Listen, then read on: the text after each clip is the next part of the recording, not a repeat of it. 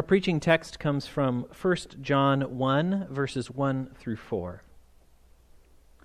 We declare to you what was from the beginning, what we have heard, what we have seen with our eyes, what we have looked at and touched with our hands, concerning the word of life.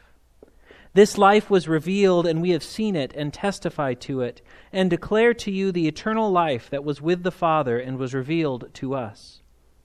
We declare to you what we have seen and heard, so that you also may have fellowship with us. And truly our fellowship is with the Father and with His Son, Jesus Christ. We are writing these things so that our joy may be complete. The word of the Lord. Thanks be to God. Brothers and sisters, grace to you and peace from God our Father and the Lord Jesus Christ. Let us pray. Holy Spirit, give us new eyes, new ears, and new hands, that we may receive you this day and every day. Amen. One of the essential teachings of the Christian faith is that our God is a personal God who desires relationship. In fact, relationship is so essential to who God is that God exists not just as a single person, but as three persons: Father, Son, and Holy Spirit. Since before the world began and eternally after it comes to an end, this God in three persons exists in eternal, perfect relationship. Each person of the Trinity abiding in loving relationship with the others.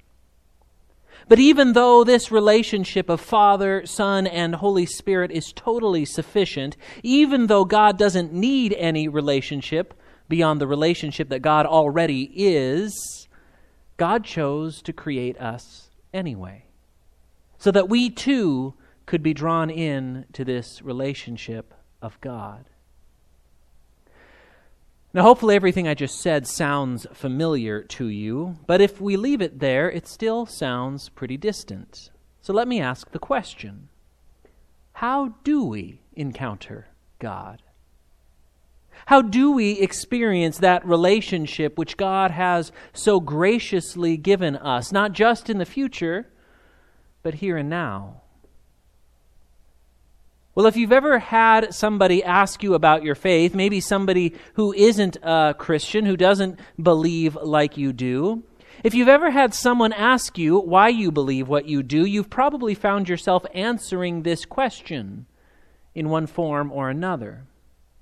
And where at one time in the not-so-distant past it would be enough to refer to the authority of the church or of the Bible to justify your belief, increasingly, it appears that the highest authority in our culture is not the church or any other institution, for that matter, but rather our personal intuition. The only acceptable answer, it seems, to justify your faith to another is to say, well, that's just the way I feel about it. This isn't just true in talking about religion, of course, in all sorts of discussions, from immigration to issues of sex and gender, even to medicine. We rely on our own internal sense of what's true rather than listen to outside authorities. Rather than backing up our positions by saying, I think this, or experts say that, we can pretty much end the discussion with, well, that's just the way I feel about it, as though that were a good reason to hold a position.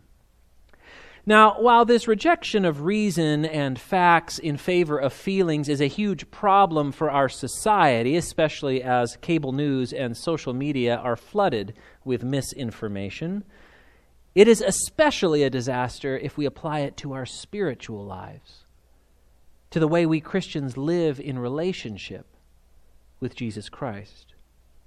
Because if faith is only a matter of personal intuition, then it is something private, not something you can give to another. And worse, if faith is a matter of personal intuition, of some inner feeling, then your relationship with your God, it's on shaky ground indeed. No, since God is a person, or three persons rather, we relate to God as we would any other person, by listening with our ears, by looking with our eyes, by touching with our hands. Listen to our reading from 1 John. What we have heard, what we have seen with our eyes, what we have looked at and touched with our hands concerning the word of life. And then further down, we declare to you what we have seen and heard, so that you also may have fellowship, that is, relationship with us. And truly our fellowship, our relationship, is with the Father and with his Son, Jesus Christ. Notice what the writer does here. He doesn't tell his readers about his personal intuition, about the inner feeling of his heart. Rather, he tells them about what he has experienced with his senses, with his eyes and his ears and his hands. He has relationship with God, not through some mysterious internal attitude, but because God has communicated to him the word of life through physical things that he can see and hear and touch. Now, as is the case with most of the New Testament letters, we don't know exactly what circumstances prompted 1 John to be written. There have been lots of guesses, some more likely than others, but none of them are very certain. But one of the guesses I like the most is that this letter was written in order to correct some misinterpretations of people who had read John's gospel. Now, one of those misinterpretations that we know of was the idea that when Jesus came to earth, he didn't actually become human, but only looked human. Docetists, as they were called, believed that it was inappropriate for God, who is spirit, to take on flesh and undergo death. So they taught that Jesus remained spirit throughout his ministry and that he only appeared to die on the cross.